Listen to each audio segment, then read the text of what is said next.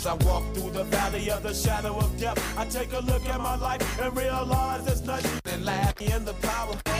I've been in my hand.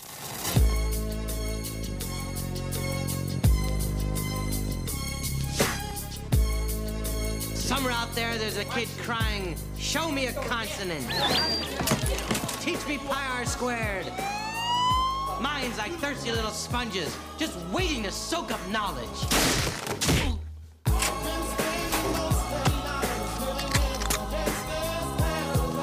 Our assistant principal is still missing. Yo, brother, 24 carats, $24. Oh, no, thank you. I already have them. I know it's deaf. What's, uh, what's whack? What's straight up booty? How was your first day? Not bad. Power and the money, money and the power. Now, th- this is your textbook for the semester. They open like this.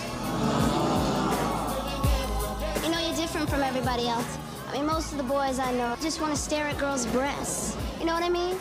Sorry, what? Don't you think the kids would enjoy a nice song with a melody? What you got, Holmes? Like a rhinestone cowboy. I think I may be reaching them.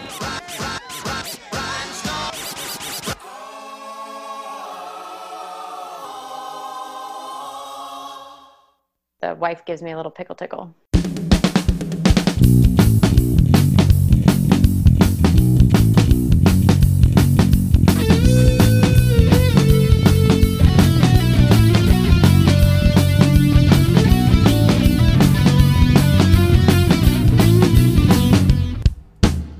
Welcome to Recap and Gown, the podcast where four old millennials talk about the high school and college movies from back in the day when we were high school and college students to find out what made the grade and what should have been held back. Representing the class of 03, I am your co host Crooks. Joining me this week and every week, he sings like an angel and drinks like a fish, the class of 04's own Big Hearn, David Oscar Hernandez. What up, Dave? Not much, man. Excited to talk about this one. You know, if there's one thing I love, it's making fun of troubled youth. So let's do it. let's go for it. That is uh that's your defining character trait. You uh Yeah, that's- sing well, that's- you drink well, my you- favorite you, thing. make fun of kids in a crisis. And I was like, man, you're 16. Man, you're having some rough times. Fuck you. Let's make fun of you in a movie. Let's do it. Kiss my ass. Uh, also joining us in the class of 03, she is one half of our very own Texas two step, the one and only big sis, Megan Mills. What up, Megan? Hey guys, um, this is gonna be this is gonna be an interesting one. I think.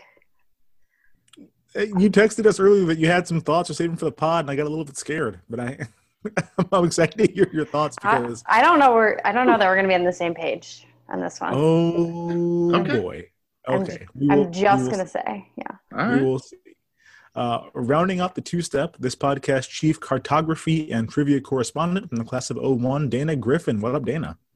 Um, not much. Um, these might be like the shortest notes I've ever had for a movie because I just like sat. I just sat there. It was like, I what have am I so watching? many notes. I took so many notes. There's at one point I was like sitting there yesterday morning and I was like, oh, I should put stuff on this paper. And I was like, I don't know what to do. No, when it comes to movies that are that are goofy, when it comes to movies that are goofy like this, I'm just like, whenever something's like, that's kind of funny, I'll talk about that. That's kind of funny. Talk about that. So it's not really notes. It's like goofs. I like talking about Yeah. goofs. It's not so much notes. It's like I stuck a pin in a lot of things in every scene. So it's not like I don't have a lot of unanswered questions or like a lot of hot takes, but I have a lot of things that I that I noticed that I want to talk about. Um, I know how to take notes on a movie. My Remember the Titans notes were like four pages that I did not get to really dive into, but I know how to take. And I was just kind of like, right, we'll movie- get into it. We'll see what happens. We'll just see. I'm gonna is- wing it. Fucking dense. Uh, you guys, this week we're talking about High School High from 1996. Uh, it's available on Google Play, Apple TV, Amazon, Vudu, Fandango. It's it's in more places than I would have thought because when I looked it up, I'm like, oh, I hope I can find it somewhere. It's in a lot of places, so that's pretty great. Um, if you're unfamiliar, the synopsis via Rotten Tomatoes does make it sound a lot more serious than it actually is, but here we go. High school history, his, high school history. Here we are, rough, mm-hmm. rough start. This is this is Reese Witherspoon all over again. High school history teacher Richard Clark leaves the prestigious Wellington Academy and heads to inner city Marion Barry High. He aims to inspire the D grade students there no matter what it takes, including holding chicken races, though he also finds time to flirt with a fellow teacher. But when the clueless Clark tries helping a struggling student who wants to learn, he finds himself in the middle of a gang turf war. Like, is that what happened? gang turf war? I, mm, I don't know what I would have thought, but Yeah, I don't seem to remember that movie, but I watched a different one. There's there was a gang goofs. plot. There's there's really no goofs in the synopsis, and there's so many goofs in this movie. The, the the only goof is the chicken races. Even the synopsis makes sound pretty serious. I This mean, makes it sound like Lean on Me, one of my favorite movies. Yes. Like, yeah, he, he leaves a good school to go to a bad school to make a difference. No, that's not Yeah, what this movie no. was at all. No, it sounds like Lean on Me. It sounds like Dangerous Minds. I mean, it sounds like Stand and Deliver. It's all of those movies. Only this is the absurd Saturday morning cartoon version of any of those fucking movies. Uh, Big Sis, if you could give us a quick rundown of who is in this movie. So surprisingly, there are some people who are actors and actresses in this movie that have been in other I was not surprised. Incredible. Um, you you if you've seen the front cover of this, uh, what do you call it? The the movie cover? The Poster? poster, the the DVD Poster? box, whatever. Yeah, DVD box. I don't know. I don't have any of those things, but um, you see Jon Lovitz with uh, wild hair. He is Richard Mhm. Clark. Um, you have Tia Carrere. Carrera. It's Carrera. Carrera. Carrera. Okay. All right. You Yeah. pronounce that E. All right. Uh, who plays Victoria Chapel, who is the administrative assistant, not teacher. So that recap is not accurate in that case. Yeah, a little Um, bit off.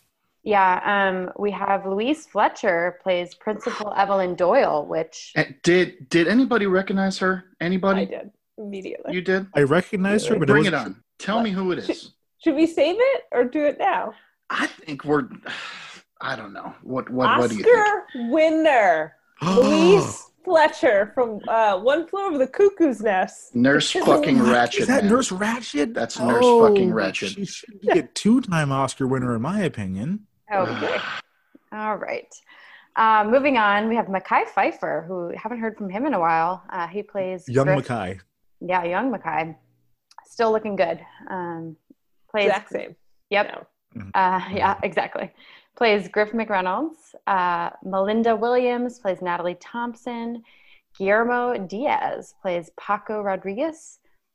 hmm Um, don't know a lot of the rest of these. Lexie Bigham plays Two Bags. Rest in peace. Yeah, he he died. He oh died. God!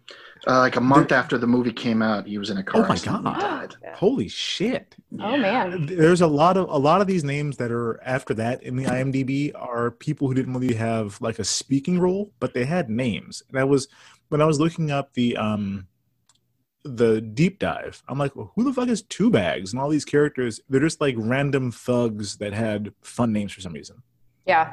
I mean, I'm not I'm not going to go through all of these, but I will say um Anthony, which Anthony. and we talked about this earlier with um Mean Girls, that Anthony joke by Tim Meadows. Mhm. That was that was wild, but anyway, he was played by Brian Hooks, not to be confused with Brian Crooks. Get it? Because your name's Yeah. Brian Crooks. That's kind of fun. Yeah, Isn't it's that That actually is me. That's good. That's me in the movie. I've changed my name since I left acting, but that is me in the Mm. Anthony. Ah, at, you're uh, Anthony, uh, yeah. Eleven years old. Yeah. you you play a good adult. Yeah, I look Uh, the same. Uh, other than that, I don't recognize any of these other people, but if I can talk about one of them. Uh, Okay. Natasha Gregson Wagner. Damn it, Yeah. Dave. I was going to call that out. Okay. Sorry, sorry. I took Okay. Louise Fletcher. You can have Natasha. She's the daughter of a famous actress, Natalie Wood, Oh my Mm, God! Really? who was in West Side Story and a bunch of other movies, and she Passed away Rebel under without a mis- cause. Under mysterious cir- circumstances on a boat with Christopher Walken and Robert. Why was Christopher Walken on the boat? that? why this was is a, Christopher we- Walken If you really want to do a, a whole nother podcast, we can talk about it because we could we could talk for hours. Why was he on the boat? These are all great This has all just but been an elaborate trailer for an upcoming Natalie Wood podcast. It's true. And uh, John Neville played uh, Mr. Clark's father. If we got any Terry Gilliam fans out there, The Adventures of Baron Munchausen. He was the lead actor. Oh, okay. Anybody? Yeah. And everyone's like, okay. Yeah. But yeah, Yeah, uh, he was okay. that. He was originally a theater actor, and then Terry Gilliam's like, just be who you are, and poke like this in a movie I'm going to do, and it, it's been a cult classic ever since. He's and he shows up. I'm like, holy shit, Baron Munchausen in fucking high school high. Wow. There you go. I did not recognize him. That's fantastic. That's deep cut. Yeah, I loved that movie as a kid. I'm. hmm, Same. I should It's still think it fun looks- now. Check it out. Looks It's really still fun. good. Like the visuals in it are very, very strong. I'll, stay, I'll stand by that. To like a mental note. Let's watch Yeah, Baron yeah. Van Munchausen again, or not? Not Put a pin not in that. on Munchausen, but whatever. Anyway, Um, okay, so I think let's quick uh, go around and kind of give some memories if we have any, or uh, whatever recollection we have of this movie. Dana, you want to get us started? Um, what recollection do you have of this movie from before the pod? never seen it before. Never, Never seen it never seen a minute. Had of you heard of it? Yeah, yeah. I think I had heard of it. Um, maybe, yeah. No, never seen it. So uh, this was a, a first time. I think sometimes if, if it's a first time movie, my notes are usually lighter because I'm just like drinking it in for the first time. I get that. I get that. Uh, Dave, how about you? I ordered this on pay per view when I was 12 without my Holy parents' permission, what? and they were pissed. My Uh, God! But it, I think it was still PG 13, so they weren't that pissed. So I was like one year Yeah. under, but they're like, you should really ask permission, Dave.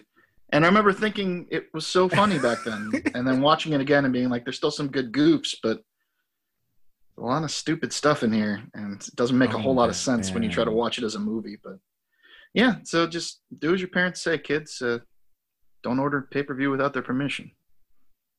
I They get mad.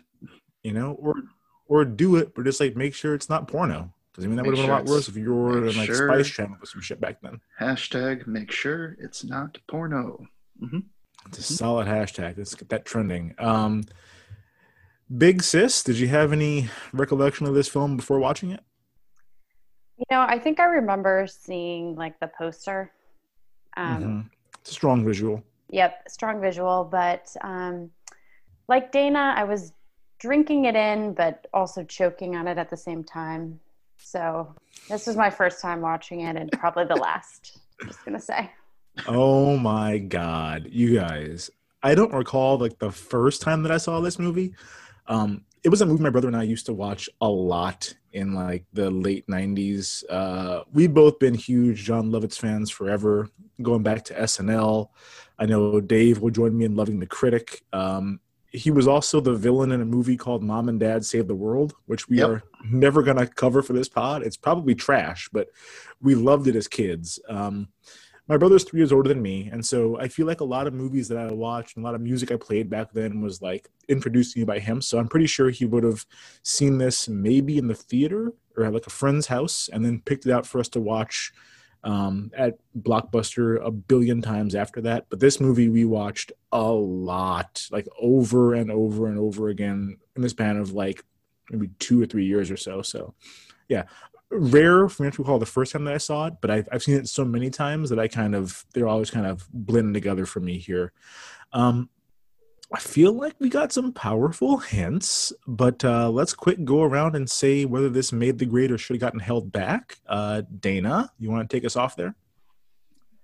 Um, God, I feel like it's hard. Sorry, I feel like it's it's hard to give this a grade because I feel like it was very much like of a moment in time, and we are very far from that time. Um, Mm-hmm. oh yeah, So, am I gonna give it a? You know, it attended class. It came to school. It was. It was here. It participated. oh boy. Uh, I'm gonna. It's getting socially promoted. I will not. Will not give it a grade. It it was in school. oh, That's the best Oh my I can goodness. give it for now. Okay, So it's too it's too old to stay at its previous grade, so it's being so. Got it. That's a this seventeen-year-old fifth grader, like it needs to get out of here. Like it's time to go. Yeah. you gotta go. Yeah, Um, exactly. Dave, yeah, what do you think? There were some funny parts, a lot of stereotypes that are, I guess, were supposed to be funny in '96. Where I'm like, okay, come on now, come on now. This all this stuff's overdone. Um, it was a movie. It it met all the requirements of being a movie, and there was some funny stuff. So, I'll say C C minus. I got through it. I'm glad it was well under 90 it was like Hour and 22 minutes or whatever. 82 minutes was perfect but yeah that was the, the, the plot was pretty dumb Oh, yeah. um it's making fun of stuff that i don't know is quite right for being made fun of maybe you should take a lot of this stuff a lot more seriously and not Oh, have like malt malt liquor vending machines and everyone having guns piled up when they're walking through metal detectors and stuff i'm like it's all very overdone and i get it but yeah it it, it was a movie And you were so excited last week when I announced it. i know the And, most uh, excited you've been in the history of this podcast. Well, because it, it brought me back to a time when it because it was kind of naughty for me to watch. it. I wasn't supposed to watch it, um, and then I watched it again. I'm like, yeah, I was fucking stupid when I was 12. Oh Yeah. wow. Yeah, it's dumb, but that's okay. It's still a movie, and I didn't hate it, but I didn't love it. Uh, Megan, you care to drop trow and shit all over this movie real quick? Oh, I, I didn't already. Well, let me Bring it on. let me just dump a little bit more on. Um, yeah, so unlike the D grade students that were in the the building, Mhm. I'm gonna have to fail this. Oh my god, I my heart. Like, yeah, I definitely think that it was of a time, um, but it was like, ugh, it, I just, I wanted it to be just a little bit less of everything or more of something else. I, I like, I, I, I, I don't even have words really. I wish it was a different movie, says Megan. Well, I had a point to that, but we can wait until we get into it. But like, I, I, I get where Megan's coming from. Thank like, you. I have Okay. a, I have a thought on that. Okay. Well, I mean, this is, you know, perhaps not the first time, but like the cheese, I stand alone. Um, I fucking love this movie. I loved it. I loved it. I loved it. This movie super made the grade for me. Um, in my mind, it, it completely held up. Uh, I texted maybe like four minutes into the movie when he pulls up outside the high school and he has like the inner city street sign. Um, and I'm like, yeah, that made the grade for me. Like I'm on board. This is what I'm after. Um, we talked about this during our rock and roll high school episode, but like we just don't really have this brand of fully absurd kind of parody anymore. Like this doesn't exist as a genre of film anymore. I think they kind of killed it with all of the like scary movie and date movie and you know not another teen movie. Like we don't have this as a thing anymore, and I'm sad that we don't because honest to God, as an adult, I laughed a lot more than I did as I was a kid. I'm pretty sure. Um, and on a on a, a directorial choice and like a filmmaking choice, very happy this school isn't hundred percent minority. It would have been really easy to make it like an all black school. I'm looking at you, Save the Last Dance. Mm. But like there are a lot of white kids in this school that are pieces of shit. There's some Asian kids that are pieces of shit. Like they they did not take the lowest hanging fruit and just say everyone at this school is black. All the teachers are white. The kids are all animals. The adults are all trying their hardest. Like it, they did a good job, I think, of sprinkling in some diversity that you know made it easier for me to tolerate the fact that this movie is a shitload of stereotypes all just kind of piled on top of each other. Um, before we get into the segments here, does anybody have any fun facts about this movie they want to share? Um, yeah, the uh, the soundtrack was popular. Probably made more money Was than it? the actual movie did. Yeah, uh, peaked at number twenty on the Billboard 200 and Wow. at, at number four on the on the top R and B hip hop albums, and uh, was certified gold within two months of its release. So, five hundred thousand records sold. That is Um, surprising to me because I I was going into this thinking, oh, this is a sure thing mic check movie. There's like not one. There may be like one song that I recognize that isn't played in like an ironic sort of a you know nature. Like Yep. most of the songs I recognize are like, oh, that's a joke song for this scene. Yeah, and uh, Co- Complex Magazine placed it number eighteen of their twenty five best hip hop movie soundtracks of all time. That is mind blowing. tells because. Complex is legit. Complex Yeah. is, I mean, for those of us of a certain age, if you recall wearing Ecko red with the white rhino on it, you know, um, Complex is by Ecko. like that's their magazine. So the fact that they think this is like a, I'm curious what's on it at this point because I didn't hear one song that I'm like, oh, this is a, a fucking banger. This is not Save the Last Dance. Yeah. Um, Did, did, did you uh, did anybody recognize the name of the director? Hart Uh, Hart no. Bochner. You guys know who that is? Um, he's he was an actor before he started directing movies. Um, he's in actually my favorite Christmas movie of all time, which is of course Die Hard. Um, he plays uh, Harry Ellis, who's the guy who's doing cocaine and kind of hitting on McClane's John Oh, wow. Bobula. Yeah. So that's the director of this movie. He also directed PCU, one of my other. Uh, Oh. We, we'll do we'll do a in day. PCU time warp. I'm certain. I think it's just outside of our. it's range. only one year before our like. Oh, it's it's in the range then. We try to say like 95 to 94. 05. Yeah. Uh, well, we'll talk about it. We'll okay, talk. okay, okay. I will say that Trey Parker of South Park fame turned down this movie to direct it. Is that right? That's probably a Oh good choice. my god! You know, good. Well, I don't know. This is he would have been very early in his career. Yeah, it, it was it was produced by the Zucker production company. This Well, movie, and, the artist well, formerly known as Barry Zucker. yeah, and one and the the the, the Zuckers actually produced the. It came out two years later, BASEketball. So Yeah. Mm, I guess mhm. they kept him in mind, but just he didn't want to do this. Wow. Yeah. Probably for good reason. I had high hopes for this because it is a Zucker jam, and I'm like a Yeah. police cat, not police academy, sorry, police squad, naked oh. gun Oh. kind of gal, airplane, like was high hopes because I enjoy a good parody. And I, lo- I love a good airplane. Well, this is going to be odd because all of my notes are premised on all of us loving it. So I'm, I'm interested to see Hey, where this okay. all winds up. you can just admit that the movie was terrible and apologize profusely, like I did during the uh, Outside Providence one, and we can keep it moving. No? I, I, there were tears in my Oh, eyes yeah. in certain parts of this movie. I was laughing that hard. I, I slapped my knee on more than one occasion. Oh, gosh. um, y'all, Before we Yeah. get, before we get in, can we can we check in with Roger? yeah, do, do we have a Roger Ebert for this one? Did he Yeah, watch it? he he didn't love it. He he, he didn't love it. Uh, one and a half out of four. Um, Ooh. he said the movie made two big mistakes. Uh, number one, it, it isn't very funny, Oh my God. and number two, it makes the crucial error of taking its story seriously and angling for a happy ending. At what point did it take its story seriously, Roger? Like that didn't happen. Mhm. Yeah, a happy ending because it's a comedy. There's no comedies with a sad ending. I, I I'm starting to think Roger's not a very funny guy because some of He the early like sight gags and stuff when his car disappears and he's just like got his wheel left. Yes, That kind of stuff made me giggle a bit. But I'm he just didn't find any of it funny. He didn't find Wow. much of it funny at all. He is a, a humorless son of a bitch. So this actually does kind of dovetail into like the one thought I, I had about this movie that I thought was kind of interesting. And then we can get into all your segments. And, and I know this is I- Brian. I know this is your movie that you picked, but I have one Have thing I it. want to throw out there.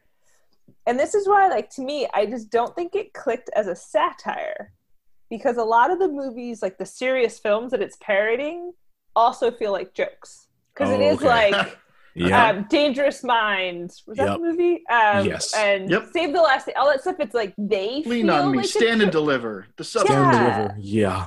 like they go The too far that substitute. you're like, oh boy. And then when you try to make a joke out of it, it's like, no, the serious thing felt like a joke. So that's where I was just, I can see where like Raj was coming from. Where it like, Okay. I don't know, like Yeah. that's where I was just like, oh, this isn't funny because we literally ripped Save the Last Dance to shreds for like we a lot of the like. You know, so I don't know. That was my that was my All- uh, epiphany. All it takes to save a school is just ask kids Jeopardy questions that they can get right. Yeah. and, I, and, and then they'll and then they'll rebuild everything. But let's let's let's get into it. Let's do it. I, I do Sauce. get that like the the the white savior high school movie always seems like a complete parody. Um, so that's fair, and this is that. But look, I we can't talk about this movie. I feel like without talking about the two leads who I thought were fantastic. Um, Jon Lovitz to me is kind of like Seth Green and Vince Vaughn. He always plays Jon Lovitz. Um, he was a hundred percent Jon Lovitz in this fucking role, just like a total schlub, a sad sack loser.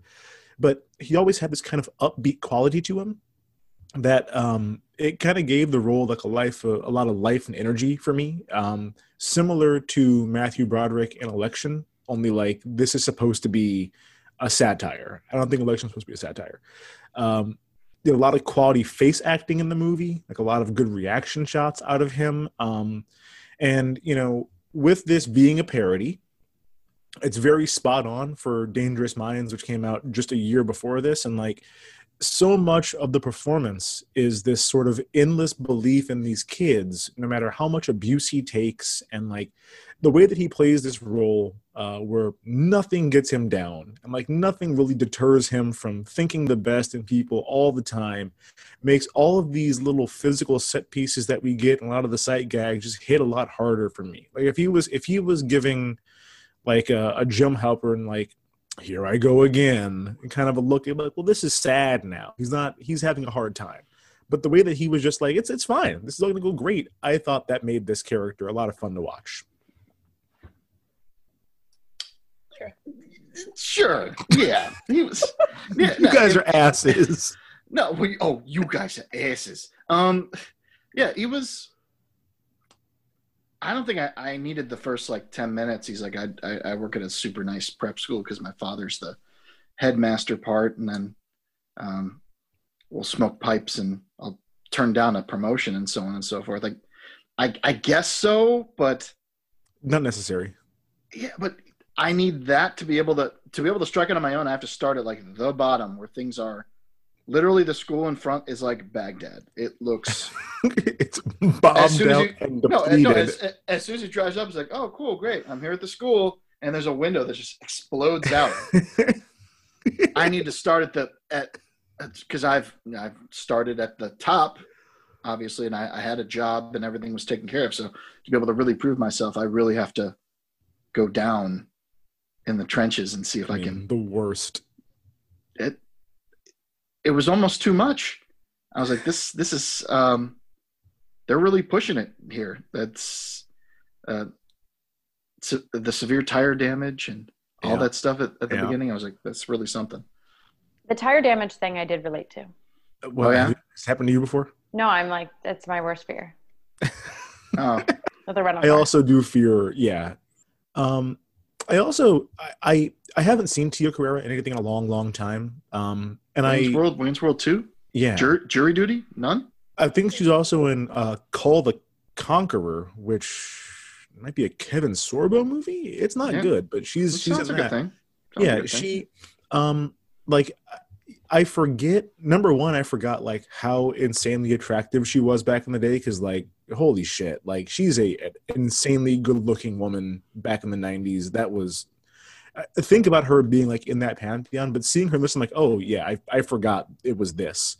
And then you know similar to um you know the, the choice of having jon lovitz be kind of always upbeat and happy it had been very easy to write her as just like a full-on sex symbol for richard to drool over but they gave her like a lot of fun physical comedy to do. Like she's the amount of falling down and getting hit in the head by shit that she does um it's you know it's a choice that you don't necessarily have to make um I think I've mentioned it before. There was a show on Comedy Central a few years ago called Another Period. Um, if anybody watches uh, Superstore, the woman that plays Dina is originally in the first season of that. Then she got Superstore and left it, and I think kind of the the show took a big hit from that point. But Christina Hendricks is in that show right after Mad Men ends, and she does a lot of like falling down the stairs and like getting hit by a pie, and I'm like, that's it's funny to watch you, who's always been like this very put together overt sex symbol just basically you know play a three stooge just falling over hit by a hammer like whatever. I like that. And so to see tia carrera do it i had a lot of fun watching her in this movie. Yeah, a lot of the parts that were really funny was just him failing at fighting and oh, ending up the like fight scene's fantastic instead of hitting who he wants to hit, he ends up hitting her over and over again. And she's like, "Okay, I'm just gonna give up and fall face down into the fish tank." And that's a like, great laying down- shot It was the so camera just pans by and she's face down eyes open in a fish tank as they're fighting in the background behind it like i she did I'm the good. only one huh That part was that part was kind of funny. Yeah, Is that funny? That was the only one where I was just like, I can get that she keeps like knocking into shit, but like the second you put your face, like maybe not the second, but you're gonna realize you can't breathe and you're gonna take your head out of a damn fish tank.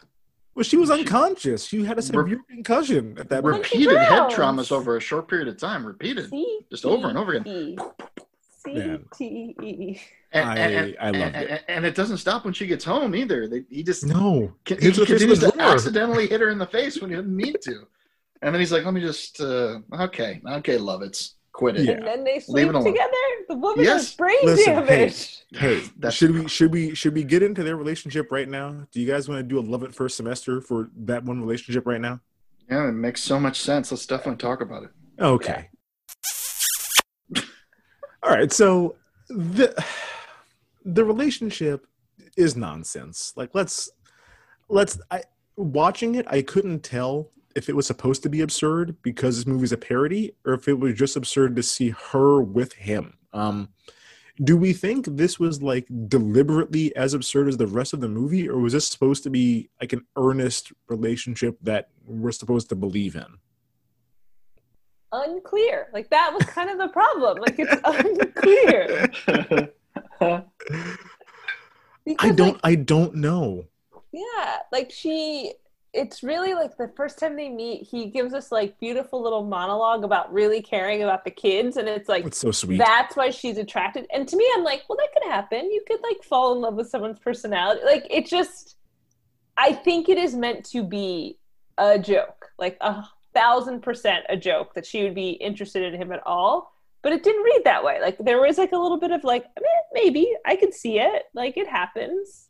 yeah, it was a little bit too sincere compared to the entire rest of the movie. Um, especially because they write Tia Carrere, uh, Victoria, as the aggressor. Like she's, it's not.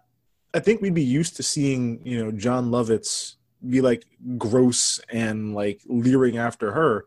He doesn't even make a move, and she's like, "So here's the thing: we're going to this dance night. You're my chaperone." And he was like, "Oh," and even then, like when they do go to her house, which is the next day, and the the time scale of the movie is very confusing. But the It very is. the day after they meet, they're at her house, and at that point, she informs him that they're more than friends, and he seems confused and like shocked by this news. Um, yeah, I the the relationship didn't make sense, but um, I don't care. I'm willing to accept it. I uh, just uh, don't care. No, it's fine. Um, they weren't a very cute couple. He's really, he's really weird looking. So it's pretty odd. It's a little Um, bit like Jay Sherman and uh, oh, what was his what was his wife's name in The Critic? Uh, You know the one. she's His so pride. she, she, pride. His his pride. bride. His, His no, his bride. His his broad. His bride. Yeah, I it can't was a her name. similar dynamic to those two, where it's like, well, you wouldn't wind up with him. Oh, Jay, you little booger. I, I don't remember her name. I'm trying here. Yeah, it's it's it all. It, I'm sure it stems from the honeymooners. You got the fat weird dude and uh, Yeah. the very beautiful lady, and for smoke whatever reason, it works in the Yeah. moment. Yeah, Yeah. like it's we watched her like fall in love with like Wayne Campbell in Wayne's World. Like you believe that she has some questionable taste in men. Like yeah, Yeah. right, Tia Carrere, I buy this because he's like kind of sweet. Like it. Yeah. Yeah. I get that. He was he was very sweet, and I think. Oh boy, I'm gonna justify this. I think um, with her being as attractive as she is, it's probably refreshing to meet a guy who is like this seemingly nice and sweet, who does not appear to have any sort of ulterior motive toward her at all. And even to the point where like she's coming on to him, he seems like scared by it almost. Um, I will say the one joke, the the only joke that fell flat for me in this entire film, and I will stand by that, is him when they're hooking up and he's trying to have sex with a cat. It's in the dark, and he thinks that's her. That was the one time, like, well, that was unnecessary. No one needed to have that happen. That was the That- lowest hanging fruit, you guys. That's That- You're a virgin? Oh, The one and only joke. No, it's still my panties. No, I'm over here. Like that. I'm just like, come on. I that. Jesus And the cat noise. Uh, That was. Oh was my dumb. gosh. bestiality That was, was the funny and it, it was hilarious in the mid '90s to have sex with cats, but now I mean, everyone's everyone's all sensitive. now people it. judge you Fuck. for it. Jesus Christ! Come on, Um, people. look, the, the movie is an over the top parody. And one of the things that sort of got me early on was the insane joke density in this movie. Yeah. It's kind of like um, this happens in 30 Rock. Uh, it happens a couple of times in Community where there's just like we're piling so many jokes on top of each other.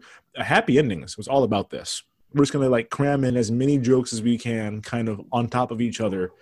Uh, I, I made a list of my favorite visual gags, and I don't know if you guys liked any of these. So I'm gonna open it up here. Did anybody have any visual gags that weren't like dialogue that made them laugh, or was it just me, Dave? Uh, let's see. Uh, he put, you know, he pulls into the uh, the, the suppose the teacher's parking lot. It said Uh-huh. "proud parents of a D average student." I'm like, oh, Yeah. why, why is everyone happy about that? Come on now. Um, I talked about it earlier. The malt liquor vending machine that comes out, it comes out in a paper bag. I'm like, Mm-hmm. In the hallway of a school. okay, I think I one of the places is regular malt liquor. Yeah. Uh, or oh, or some of the other. Oh, when the knife lands right on Bob Dole's dick during the fight. Oh, sure. I was like, I was like, that's that's hilarious because he's talking about I use the Viagra. That's how I stay vibrant. Yeah, he did my advanced age. Yeah. Yeah, I will say I'm I'm currently shit. making my way through um like mid '90s SNL thanks to Peacock, and the amount of Bob Dole sketches is shocking to me. Like I know Norm Macdonald played Bob Dole; he's in it In one of my favorite SNL sketches of all time, Real World, Which one? the the the, the Real World Bob Dole sketch, I've not seen that one yet. and we're gonna get real. So God. I'm trying to remember exactly what happened in the uh, in, in the sketch where we all try to live our lives and, and things get real. Oh my god! I and, need to find and that. And, and and he's in the bottom bunk, and there's, I think he has a couple roommates up top who are gay, and they're talking about, you know, doing gay stuff, and Gay he gets stuff. super super, on, and you just see Bob Dole's face like, oh man, I check I'm it out, Bob Bob Dole, Real World on uh, SNL. That was kind of I'm in the the 96 97 season. Uh, Bob Dole has lost the election now. We're past the inauguration, and they still have him coming on to do stuff. And it's just Sure. like, I I don't recall that being that big of a deal. But people, like the audience, loses their shit whenever Norm comes out as as Bob Dole. Yeah. So yeah, I, I get why in '96 Bob Dole getting a knife to the dick in a magazine probably hit it pretty big with the fans. There there were a lot of things in the background and i think that was like the hard part because you're like trying to watch what's going on in the front and you know that they're like doing stuff in the background and i'm just like what was going on in 1996 like a lot of it i just feel like went over my head because i was like i can't remember 1996 i can barely remember like tuesday or no today is mm-hmm. tuesday. Whatever. See i can't remember Tuesday. what date so i feel like a lot of this stuff went over my head but there was like i think it was on here where um i think like paco or someone or griff is trying to go into the dance or something and um paco's crew like are trying to go into the dance but their pants are so baggy that they can't Yeah. walk up the stairs and they just like keep falling and like rolling and i was kind of like so "Eh, that's kind good. of funny that was kind of funny is- it's completely in the Uh. background. It's like the the audio. They're having a very serious conversation. It's Paco and Demarco, like his gang boss. I don't know one word that they said because the whole scene. I'm just watching these blurry dudes try to like hop up the stairs in their baggy pants and then fall all the way down a flight of stairs over and over again. So great. Megan, you wanted to heap some praise in this movie real quick? I, don't know if praise is the right word, but um, I did have to chuckle a little bit um, when it's kind of it's kind of some of the opening scenes. So when you're getting introduced to the high school, and the the guy had dreads, and there were like police cars like driving around on the Ah. dreads. Yeah, I, Yeah. I, I was remember that from the trailer in specific. Yeah. Mm. Um, and then when they were, you know, they had to check in um, and they get a free condom with their like you know, schedule and she staples right through the condom. Yeah, stapled to the condom. I was like, all right, maybe this has some legs. And then after that, there wasn't. It wasn't too much. That was it. That wasn't Seven problematic. Megan's out. Yeah. like there were some things that I was like, oh, okay, uh, like you wanted to laugh at it, but I was like, oh man, that's really fucked up. But like career day or the career fair or whatever, like some of Yeah. shit outside, it's like you know a fast food joint, uh, a homeless man, you know, like yeah. there are The- just some. Look at all the different signs you can have. I'm like, oh god, the homeless it. guy at career day was so great. I think the the big sign over him. So for the for the listeners who haven't seen, career day is like a recurring joke in this movie. They have it two or three Yeah. different times. Yeah. And the last one, there's a legitimate bum um, standing under a sign that it's it's a it looks like a freeway sign, and the the text of the sign is, "Have you considered begging?" it's just like him holding up different cardboard signs and like Yeah. a legitimate like a crowd of kids gathered around very interested in making a career in begging Yeah.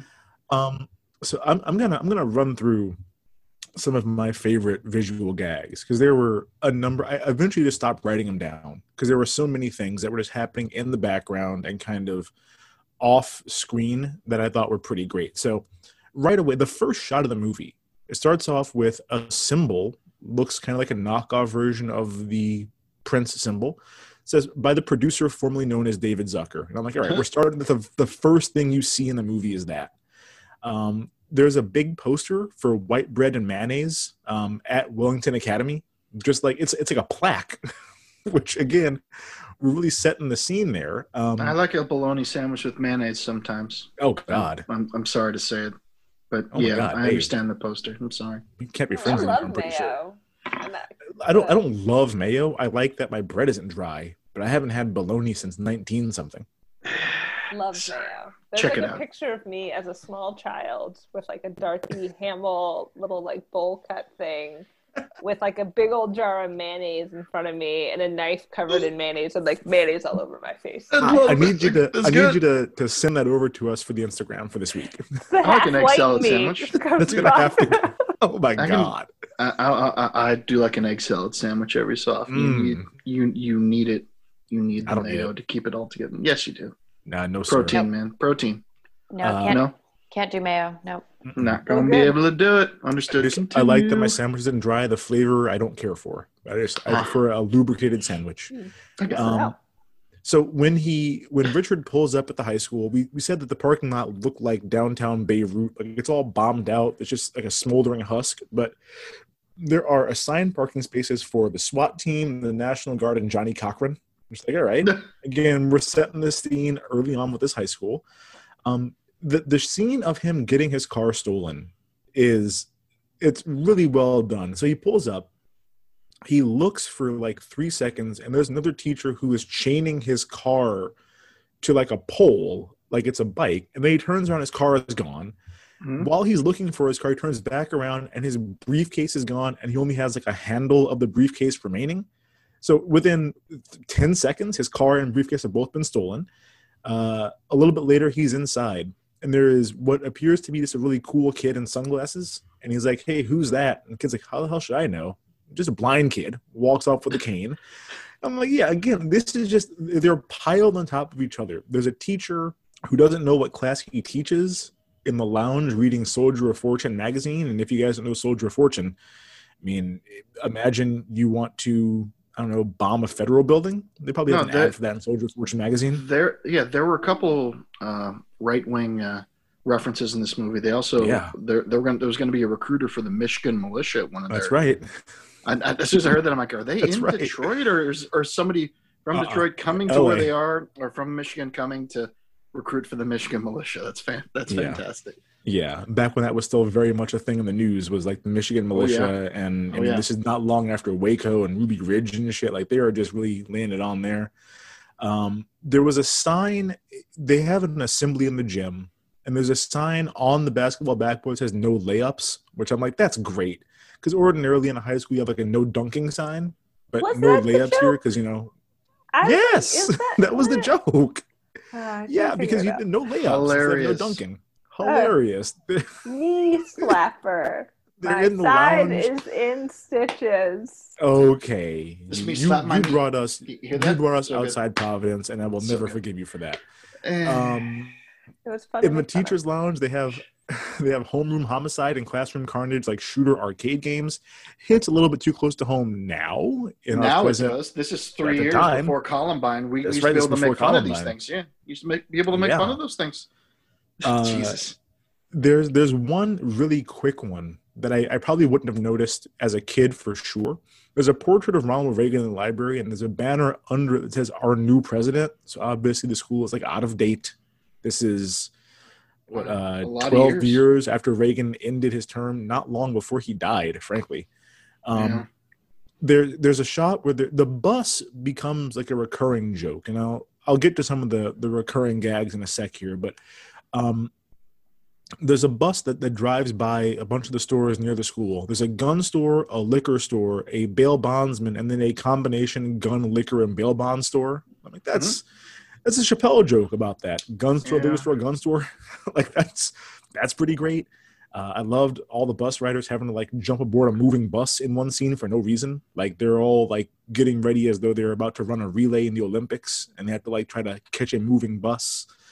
Um, this is a there's a gag that comes up that had a very like Looney Tunes feel to it to me. Um, that I've seen in a number of things, but when Richard does get fired, he's outside being sad, you know, having a really Yeah. hard time. And there's it's it's a, a torrential downpour, and the camera pulls out, and it's only a rain cloud over him, like it's just a huge rain cloud That over his laugh. head. It It's did. so good. It's so good. And then and then someone gets him a cake that says loser on it. Like, who bothers to get a cake? they got decorated. They went to get him a cake, and then right at the end, um, they the they make a big deal about graduation day. Because, of course, all of these movies, the the white savior high school movie, there's always a big deal for graduation day, and all the characters you've seen in the movie get to graduate, and so they do that, and they have like that kind of fade out and fade in to kind of you know let you know that time has passed and then the very last shot of the movie there's six total graduates. So it's all the characters you saw in the movie. They do all graduate and no one else. I'm like this is you didn't need to put that last one in there. So You good. knew it was coming though, because they kept showing all these crowd shots. And I'm like, no, at graduation you show the students, and I was like, something's coming. Like some of the jokes And- you could read from like a mile away. that one And- caught me and by a- surprise because i'm dumb And they said the valedictorian with a 2.6 yeah GPA. I'm like, but yeah. oh. So there's like there's there's not gonna be a lot of people, or maybe there are. I as soon as I heard that, I'm like, oh, he did great, and then just 300 people did really bad. I was like, That's no, what five five people did really bad behind. him. man Oh man. it made me so happy Oh man. Um, yeah. yeah See, There- there were- go ahead I, I was just gonna say, if I maybe had this, li- if I watched the movie in a different way, like if I had a list of things I was looking for, like where's Waldo, okay like I, you know, That's interesting. So let's say let's set up a scenario wherein you watched Dangerous Minds right before this movie. Do you think you might have found it funnier having just watched a serious version of this? That's a fascinating thought. I think I might. I, I think I have 24 hours left on the rental. I might do that. Yeah. You should Be do like, that hey, hey, I'm gonna watch Dangerous Minds and then watch this right after and see if I think it's funny. because it is a bit of a Where's Waldo where you're. I'm probably not I, gonna. I think you know, you're not to do that. I've seen so many of this movie, like so Oh many versions of this, that it's like Yeah. yeah, in my mind, I was running down a checklist of Where's Waldo type things, and Yeah. because I I love Lean on Me. I've seen Lean on Me. Oh God, I mean about a billion fucking times. And I'm gonna watch it after after we do the podcast tonight. Just just just like a little refresher on Yeah, because it's it's Morgan the real fucking version of Freeman. So goddamn good. in Morgan. Freeman, Joe Clark with the with the bull, the bullhorn. They call me the Batman because I have a bat. I'm like, Right. Oh, wow. I think That's more than why- that. Yeah, that's why the principal was just hitting kids with a bat in the back of the head and then they're back in their shoulder and shit. That's where that part came from. Uh, as soon as I saw Yeah. that, I'm like, oh, okay, okay. But he's Yeah, but she's Joe hitting Clark. children with it. Yeah. It hit that one kid in the head, We got Zaffron. got stuck in stuck in his high top. Um, and I think that's the problem. Like, I have not watched like Lean on Me. I don't think I've Oh. ever seen Dangerous mind because I was like, I can't. Oh, it's um, the bad. substitute with like Jim Belushi, like Yup. or is it Jim Belushi or the other guy from Major League, Tom Berenger? It's one of those. Oh, and the substitute. I fucking That's Tom I- Berenger, I, right. love the substitute, but it is it is an action film. It is Oh. not. I Yes. thought it was about serious drama. Okay. Oh, it's It's- it's got like it's this about much of a, a teacher teacher's movie, in and the rest of it is about special forces invading a Yeah. school. It's Yeah. amazing. Check it out. It's a high school Hey! movie the same way that uh, you know Dave's favorite Christmas movie, Die Hard, is a Christmas movie. There's Oh. a pastiche of a school on top of that movie. He brought a gift. There's a Christmas song at the end. It's a fucking Christmas Okay. movie. It is. But gift.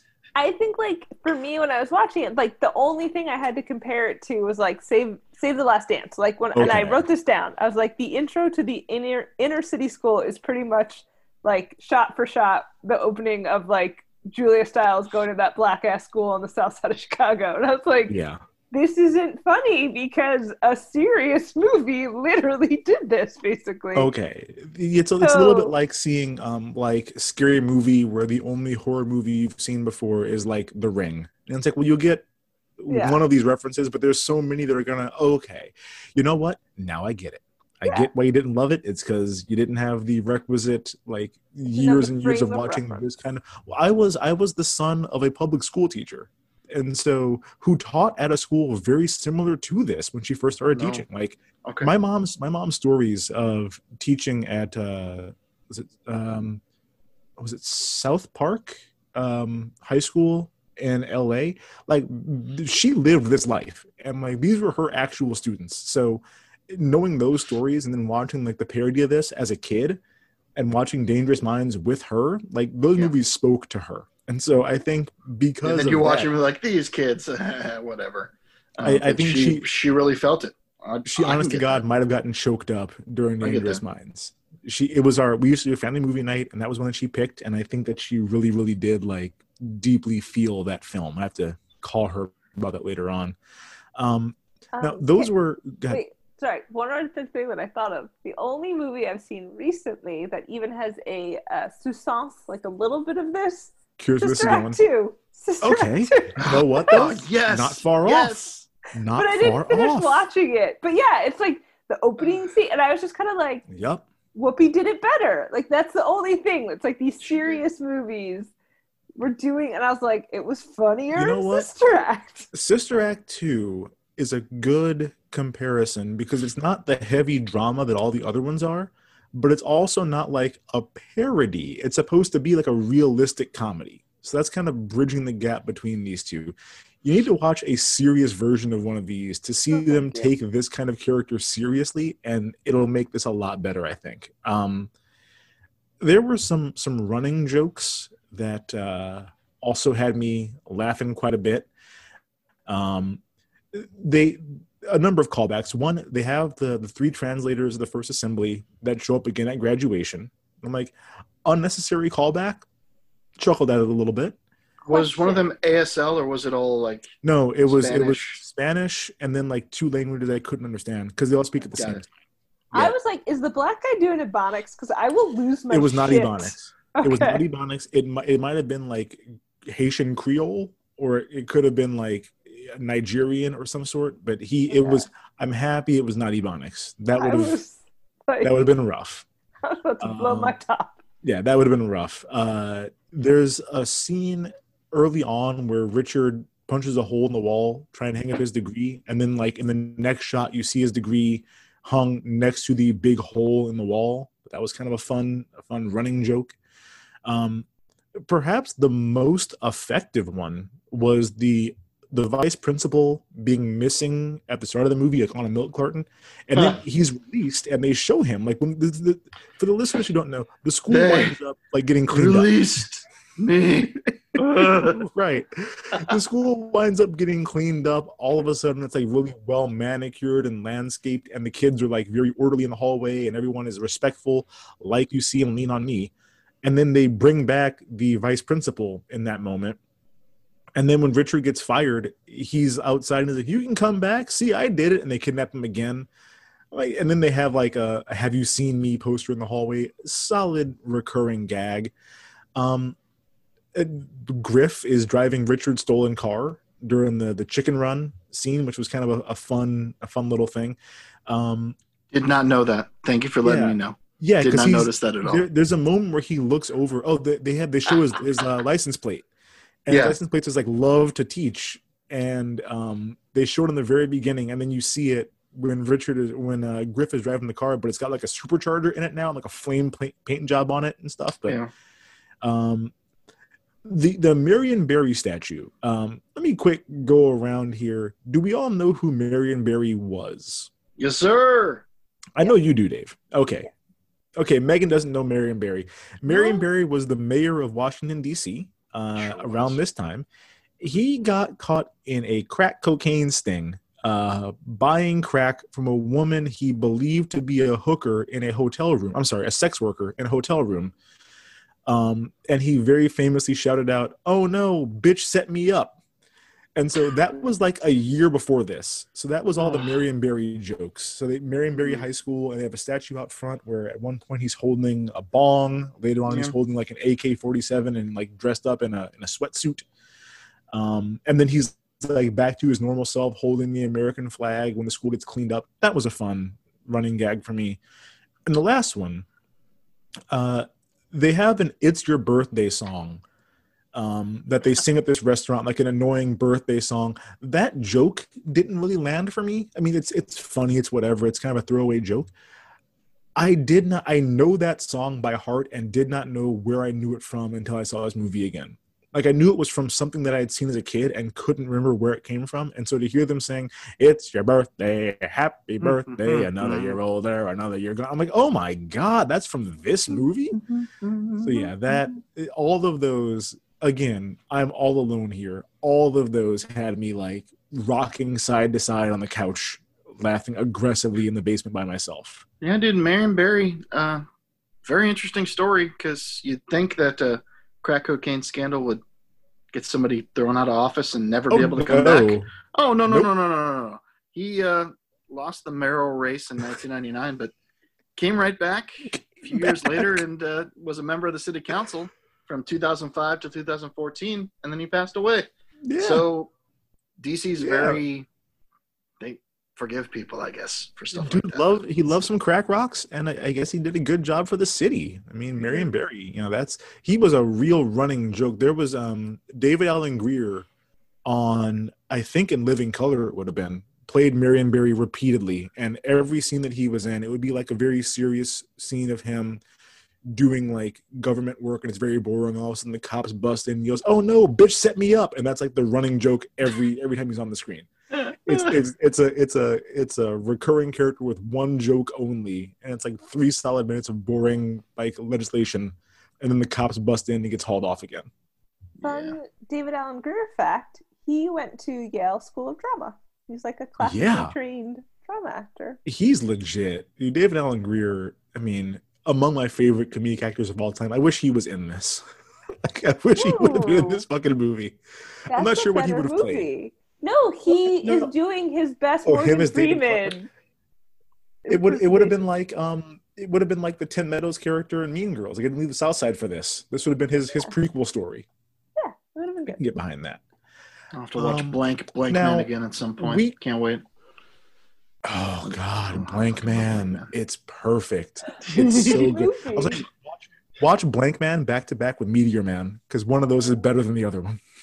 Oh my god, that's like a good double feature. Again, more Yeah. things I need to watch. Yeah, Meteor Man. Okay. Um, we we watched another movie earlier on in the podcast that I couldn't help but draw a lot of comparisons to. Um, in this movie, uh, which was Rock and Roll High School, they're both complete, total, over the top high school parody movies where insane things happen all the time. And so I don't know if I'm going to try to find a sound effect for this or what, but I wanted to ask you guys some some you know this or that sort of questions. You can get with this, or you can get with that. Or you can get with this, or you can get with that. You can get with this, or you can get with that. I think you get with this, this is where it's at. Which do you think is more absurd as a school in general? Um, Marion Barry High School or Vince Lombardi High School? Well, Vince Lombardi High School is in California. That makes even less sense than Well, but so is Marion Marion Barry, Barry- also in California. Are they both in California? Yeah, they're both Okay, in so nothing makes sense then. So forget what I said. Nothing makes sense. They're just gonna have yeah, whatever. I mean, Apparently, I just I feel like it's you have to go with Marion Barry is more absurd because what Dave mentioned, uh, it looked like Baghdad basically when he pulled up. Like literally, I was like, you know, did they even try? Like, it, it looked like maybe, it looked like they like actively tried to make a building that was abandoned worse. for sure. There were garbage can fires. Yeah. Yeah. Never a good sign.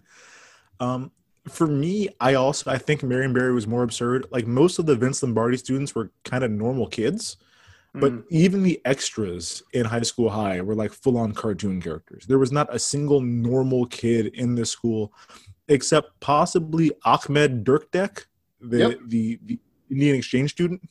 Like Who he they- might have been who- who normal, they- but everybody else. Yeah, who they thought had epilepsy turned out he was Tourette's. foreign and didn't They thought he had Tour- Tourette's. Sorry, Tourette's.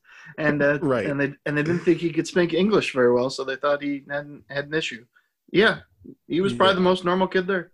Yeah, probably. Yeah. Um, now, of these two principals, which one is scarier, uh, Principal Doyle or Principal Togar? Mm. Hmm. Mm.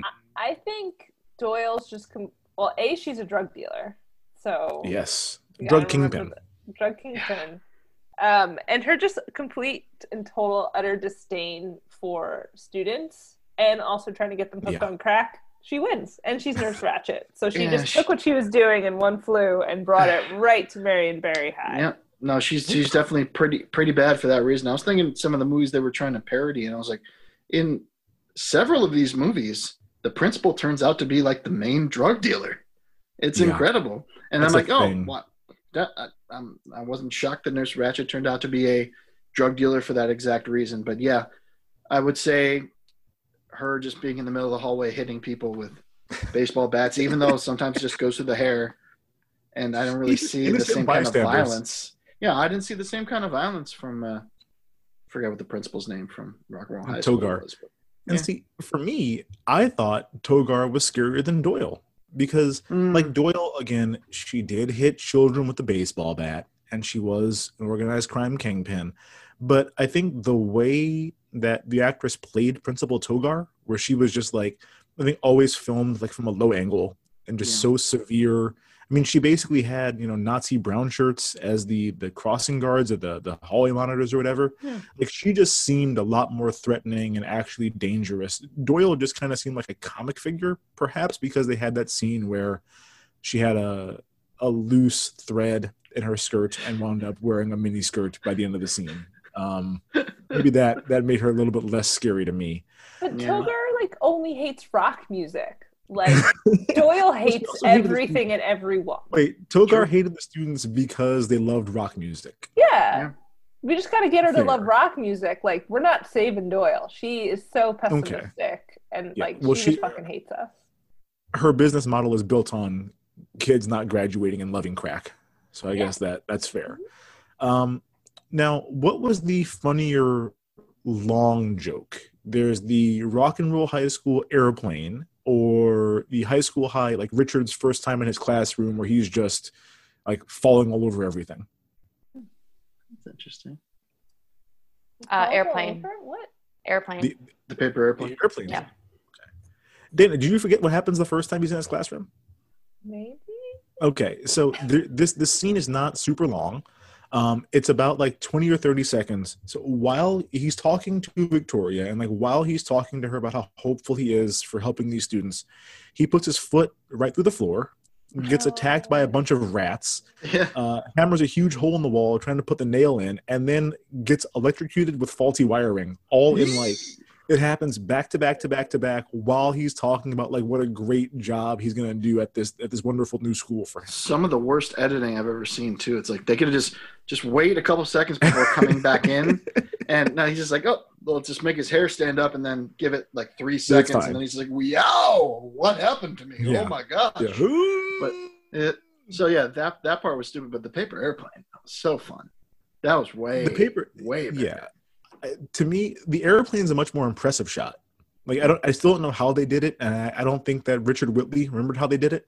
That was a more impressive shot. Um, but I, I just, I, I think I laughed more at this Richard scene because it's just the, among my favorite comedy scenes is from uh, Wet Hot American Summer, the movie, not the TV show.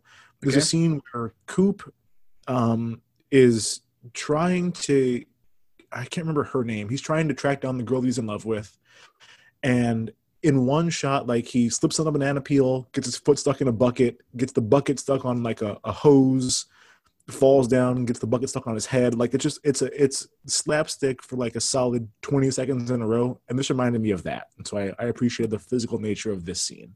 For We got two more here. Um what was the funnier dance scene? The rock and roll high school gym class or Griff and Natalie with their dirty dancing?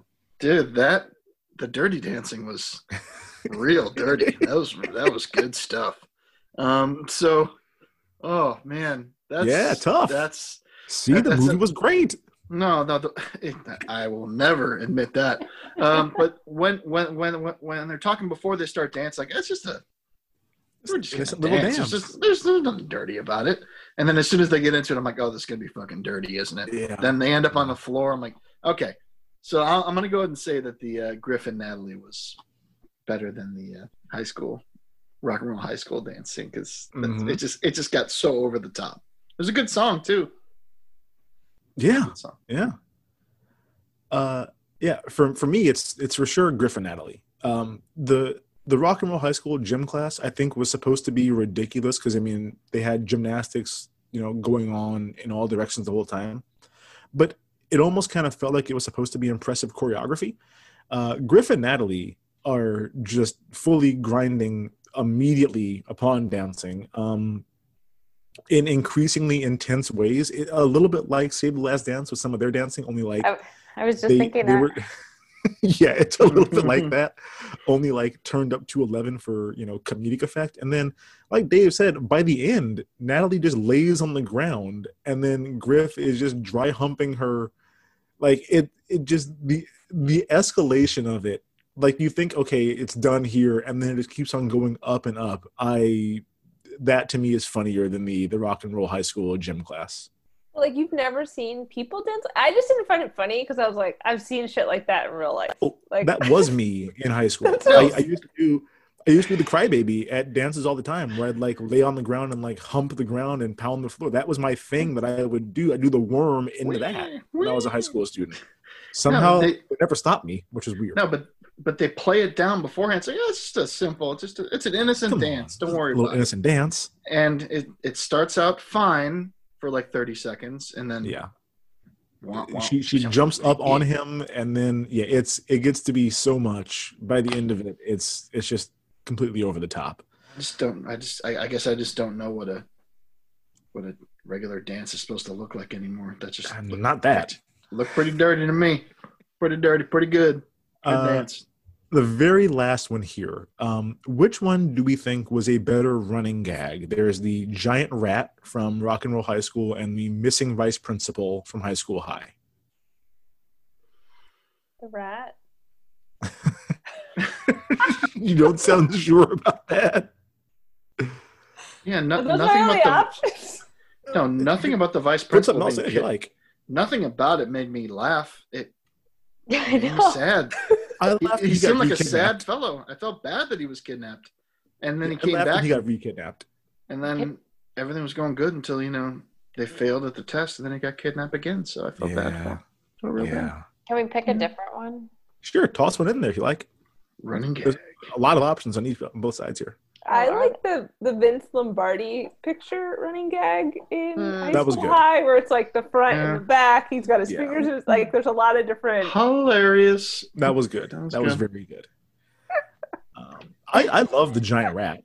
I mean, the giant rat I thought was a very funny, like running joke through that movie. Um, mostly because the first time we see the rat, he's in that like painting of him with like a bad attitude and a leather jacket on. Yeah. Pretty cool rap. Rockin', Yeah. rock Yeah, because he likes he likes rock music, so he wears a leather jacket and jeans with like a bad attitude. And then he's And waiting to get into the show, and he has to put on the Yeah. headphones. Yeah, it was Got to put on the headphones. That was good. And then, you know, the mom comes as my children are in that building and nobody like bats an eyelash at her at the end of the movie.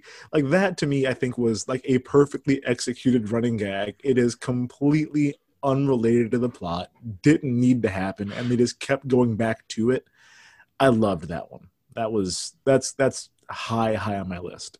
Um, I think my problem with the vice principal missing running joke is like there's a line earlier that the only reason why um, Jon Lovitz gets to be a history teacher is that the previous his- history teacher was beaten to death. And I was like, is the I saw that. I'm like, we should probably pay more attention to that. Yeah. They had a students yeah. beat the teacher to death? Yes. Is that the implication? Oh, Yeah, well, yeah, because they, they later come back and they're like, well, don't call the cops. Last time, you know, four people went in the hospital, and like, oh yeah, cops can be rough. I'm like, I didn't say the cops beat the kids. The kids beat those cops senseless. So, Yeah. So I just the So- the missing principle. It just it hits a little different because it sounds like the students are very. It's a little different. Sounds like Again- students are very. violent. you need to watch Lean on Me. like you need to I haven't seen it. It's just been a very long time. you need to watch one of those movies to to get into the right mindset to to get the, I mean, yeah, I get that though. Yes. Not funny that the kids beat a grown man to death. Um Mr. Fair. Clark, Mr. Clark, Mr. Mr. Clark. No, Mr. he's Clark. Mr. Clark in this movie. I'm like, okay, so they took the name from Lean on Me. They took Yep. the overall aesthetic of the school from a mix of the substitute and the principal because you see these windows exploding. Yes. Yeah. very interesting to see what parts that they took of the Yeah. overall aesthetics of these other movies. Is very interesting stuff. It's kinda pick Again, a Where's it. Waldo? Give me a Where's Waldo game. Mhm. Like You have to a listeners, we- checklist. yeah, listeners, we might post something if you're lucky. Yeah, I, I might try to make a scavenger hunt for you guys, and uh, we'll see if I have the time to get that on the Instagram. But I, I have a little bit of time. I might be able to make something up here. Um, Blue now, Classic Junior's in the principal. Damn. He sure is. oh Ray yeah, Dawn Chong. This sounds like a good movie. It's a remember really, Rae Dawn Chong? Oh my It's god, it's awesome. So with uh, was it Yeah. not Jim? It's John Belushi who gets transferred to the school. He's like, why no, the it's fuck do I have to Jim. be? John's dead by this. point. Jim Yeah, John. it's- Bel- it's- it's the lesser mixed up Belushi. It's it's The the, Jim Belushi. Belushi. There you go. Um, okay, so this movie, you know, obviously we said it's very joke dense, but it's not all visual gags and like you know funny pratfalls.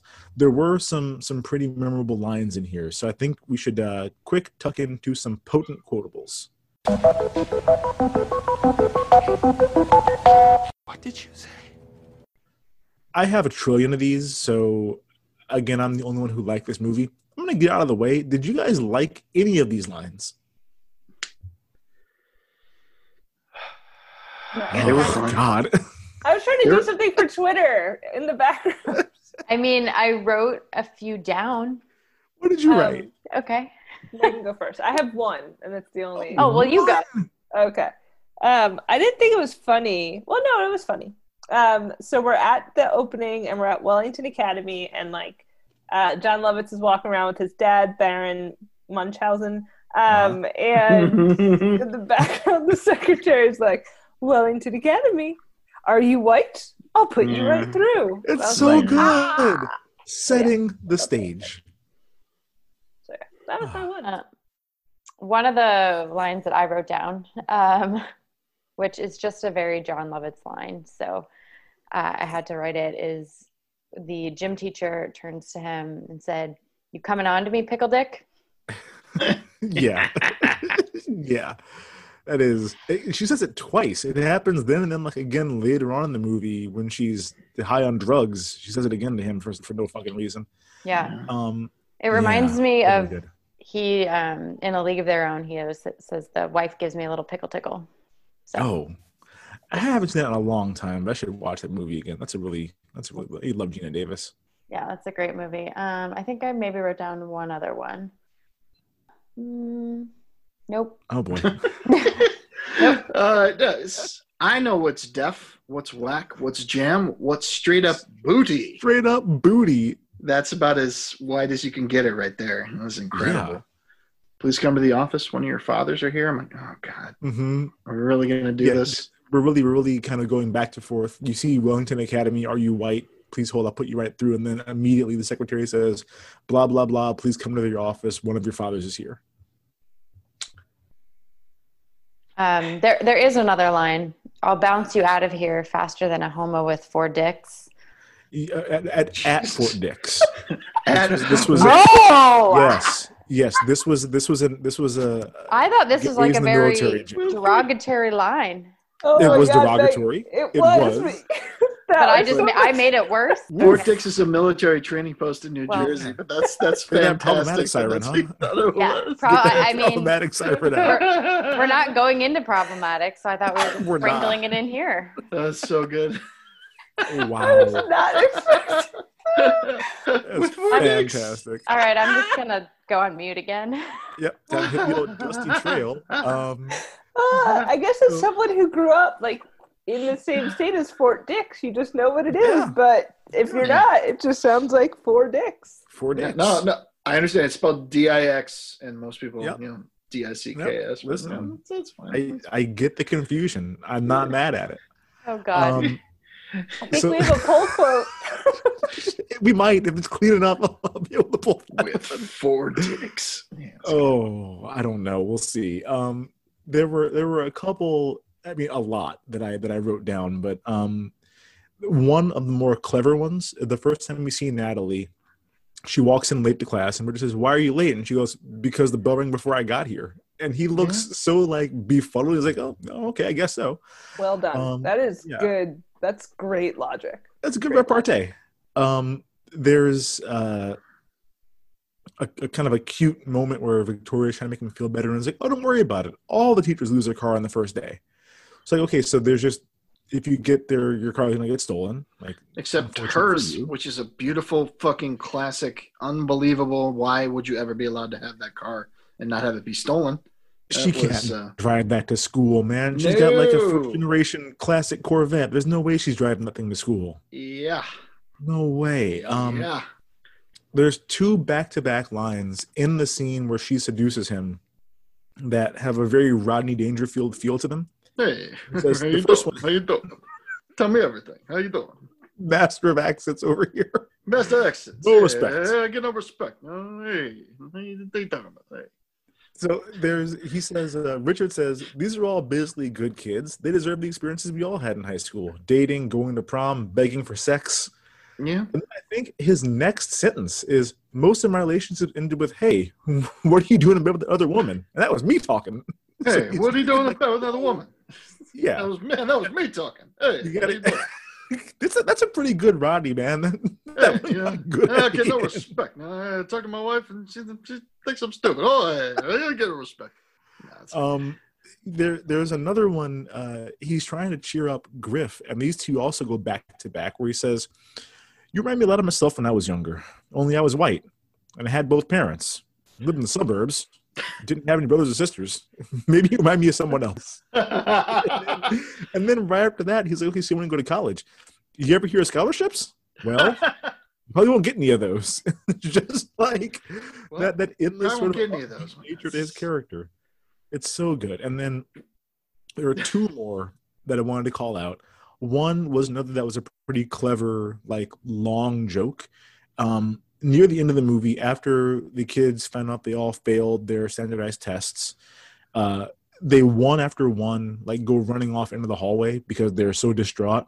And it's some Griff runs away, and then Natalie goes, Griff, wait, and runs after him. And then I guess some kid named Jackie goes, Natalie, wait. And then Jackie runs out and this goes, Jackie, wait. And just like seeing back to back, that was that had a an early family guy feel to me. Just like we're gonna do the same joke over and over again. I like that one a lot. And then um a line that I'm shocked I did not remember when I was younger because they do it twice was Richard acting like he had just done drugs and yelling out, "Oh, oh, this shit be kicking!" I'm like that is that is just as square as what's jam, what's straight up booty. I mean, that's that is that is a a white line to say, "Oh, this shit be kicking." You guys watched it after the credits by chance? I did not. Was there a post credit scene? There was. Oh, I just want to oh. see if, if, if anybody had seen Was it. Was it the newscaster lady? Even further at the very end. Oh, I I did. I There were fast forwarded for so long. I didn't understand the newscaster lady. It made no sense to me. And it Oh, was that- funny. in. Uh, that part's like let's just say some really ridiculous stuff and oh uh, there's a epidemic that goes through popcorn uh, that will kill you after an hour and a half i'm like okay so people are going to die and we're supposed to think that's funny It was Okay. so weird. and at the very end um, they changed the name of the high school did you guys Oh see yeah. this? Oh, I did see it. I did see it. Okay. So at, the, at the very end they they just knock the legs out and bend them they put a guitar in there they knock off the head put on a new head no longer marion barry high school it's chuck berry high Chuck school Berry. and he's just like he's just kind of doing his like partial splits with his guitar, like Oh man. He's duck walking. perfect. Yeah, you did a Perfect. duck walk. I'm but the sad I school's missed got those. like grass, everything looks perfect, and now it's just it's Chuck Berry High School, Well, yeah, they they did landscaping. peeing all over everybody, Ah. right? Wait, how Or is did that you somebody Chuck else? Berry pee on people Is that what he does? how did you miss it? Like because I after did. watching it so many times. Well, because once I mean, how many times when you were a kid did you watch all the credits to a movie, Megan? Like We the credits started, now. we thought we were done. I should. I mean, I guess I'm shame on me. I mean, a league, a league of their own. I I watched the whole credits. I I don't really care who the gaffer is on these movies and the And best. look- That one's good, but I was just gonna do a joke. You of, used to be my It's your cousin playground. Marvin. You gotta Listen to that sound. Used to be my childhood dream. Oh my god! I fucking love that Okay. Madonna song, man. At the end of that song, uh, the show is I mean- over. Say goodbye. All right. Nobody got it. No, I Sorry, do know man. your song. I was making a Back to the Future joke. and then you started Thank you, Megan. Say goodbye. goodbye. This is exactly why I listened to that. What end is of the Say happening? album. goodbye. Oh my god. Okay, guys. this is Um, fun.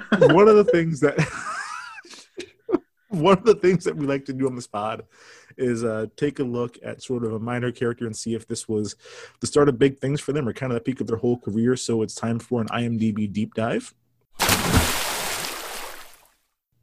Uh, this week we are dying on Brian Hooks, not Brian Crooks, who played Anthony.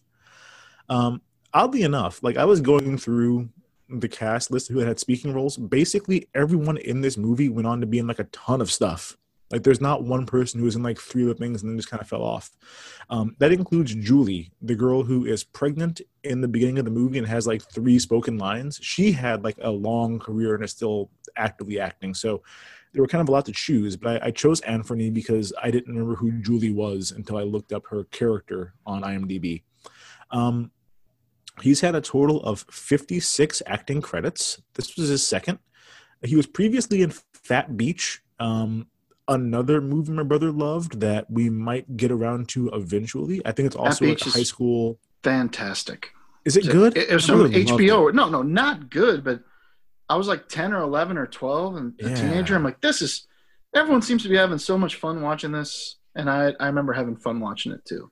Yeah, It, best it's I can prob- recall. It'll probably end up being bad, just like this was. I'm sure. Well, well, this was great. Uh, Okay, Best I can all right, recall, Phat Beach is about like a morbidly obese black kid who likes to go to the beach with his boombox. And aside from that, I have no idea what else it's about. But it's it's Yeah. fat with a ph, so it's one of those Mhm. movies. Wait, no, Yeah. that was a Um, serious synopsis. I thought it was like a guess. No, I think that's what it's about. Like I think it's just like it's a it's like a dumb beach movie, like you know your beach blanket bingo and this and that, but it's just like with like a, a really fat black dude who like loves to go to the beach with his boombox. I think that's like the whole movie. Sorry to Um, sidetrack the, the the deep dive, but the uh, quick line on IMDb is a hefty homeboy See? his dad's Mercedes and goes to the beach with his friends for wild sun and fun. See a hefty homeboy. it's I, I nailed that man. I Oh, fucking nailed Coolio's it. in it. Yes, Well, he yeah, the, is. the, the video for um Fantastic Voyage is basically like what happens in Phat Beach. He pulls up and all the people pull out of the car. That's basically what it is in that movie. Okay. Um, so anyway, Brian Hooks, he played Marcus Garvey in Bulworth, which I've not seen since like 2000. I don't know if he plays like the actual Marcus Garvey or if that's like a like a funny coincidence joke name. Oh don't no, I, I I think he's part of. Um, he, he he. I think he might in- introduce Bulworth to the person he ends up hiring to kill him. Maybe. So it's not he's not actual Part of a Marcus gang? Garvey. he's no no it's- no. This is it takes place in, in the early night in the Oh, I know. to late nineties. So it's not like I don't know if he was like an old decrepit Marcus. I don't know what it was. No, no, no, no, no. scene. he just calls himself Okay. Marcus Garvey. Well, there's that. Brian Um, he he also played a Brian pilot in Cox. Austin Powers, The Spy Who Shagged Me. So there's that. Mm. Uh, he was in a direct-to-video movie called Malibooty! Exclamation point, which sounds just great. Yep. Um, he was in Soul Plane, which is almost as offensive as Soul Man. That movie Mm. is fucked up. Th- There's a there's a a joke from um, the Boondocks where Martin Luther King comes back to life and is like lecturing this church about how like they've lost their way and there's one quick cut. He it's like it's several cuts where he's like you know it's a long speech and they're kind of cutting into parts of it. And there's one part that's all by itself where he just goes and now i'd like to talk about soul plane. And then it goes back to the rest of his speech and like obviously you know aaron mcgruder hates on soul plane. Um I think I think Brian Hooks was in every episode of the TV show Eve, which I haven't seen but I'm aware of. I, I preferred Eve the rapper to Eve the actress, so that's that's where I stand on that. Um, looking through his IMDb, he's got a, a few movies with absurd titles that I'm curious about. There's one called Cracker: Mind Over Murder, and I'm like, hmm, curious what that's going to be. Uh, there's one called Confessions of a Hustler: colon the movie, as though you know maybe there was also a TV show. Uh, and then there's one that's just called LAPD African Cops. So I don't know what that's about. I'm a little bit curious. Um, we have a running chat here, and Megan just popped in something. Megan, I need you to, to say that on the mic, please. Explain. I'm fascinated. Um, according to Wikipedia, which, you know, who knows uh, exactly what the source is, that Brian's procession of straight to DVD films led him to once being called the king of DVD by the urban media. That's fantastic. There you I go. No wonder I haven't seen, you know, LAPD African Cops. but uh, he's most recently um, in a movie called Family Reunion. But, and this might be part of that same persona, he currently has five projects that are in some stage of production.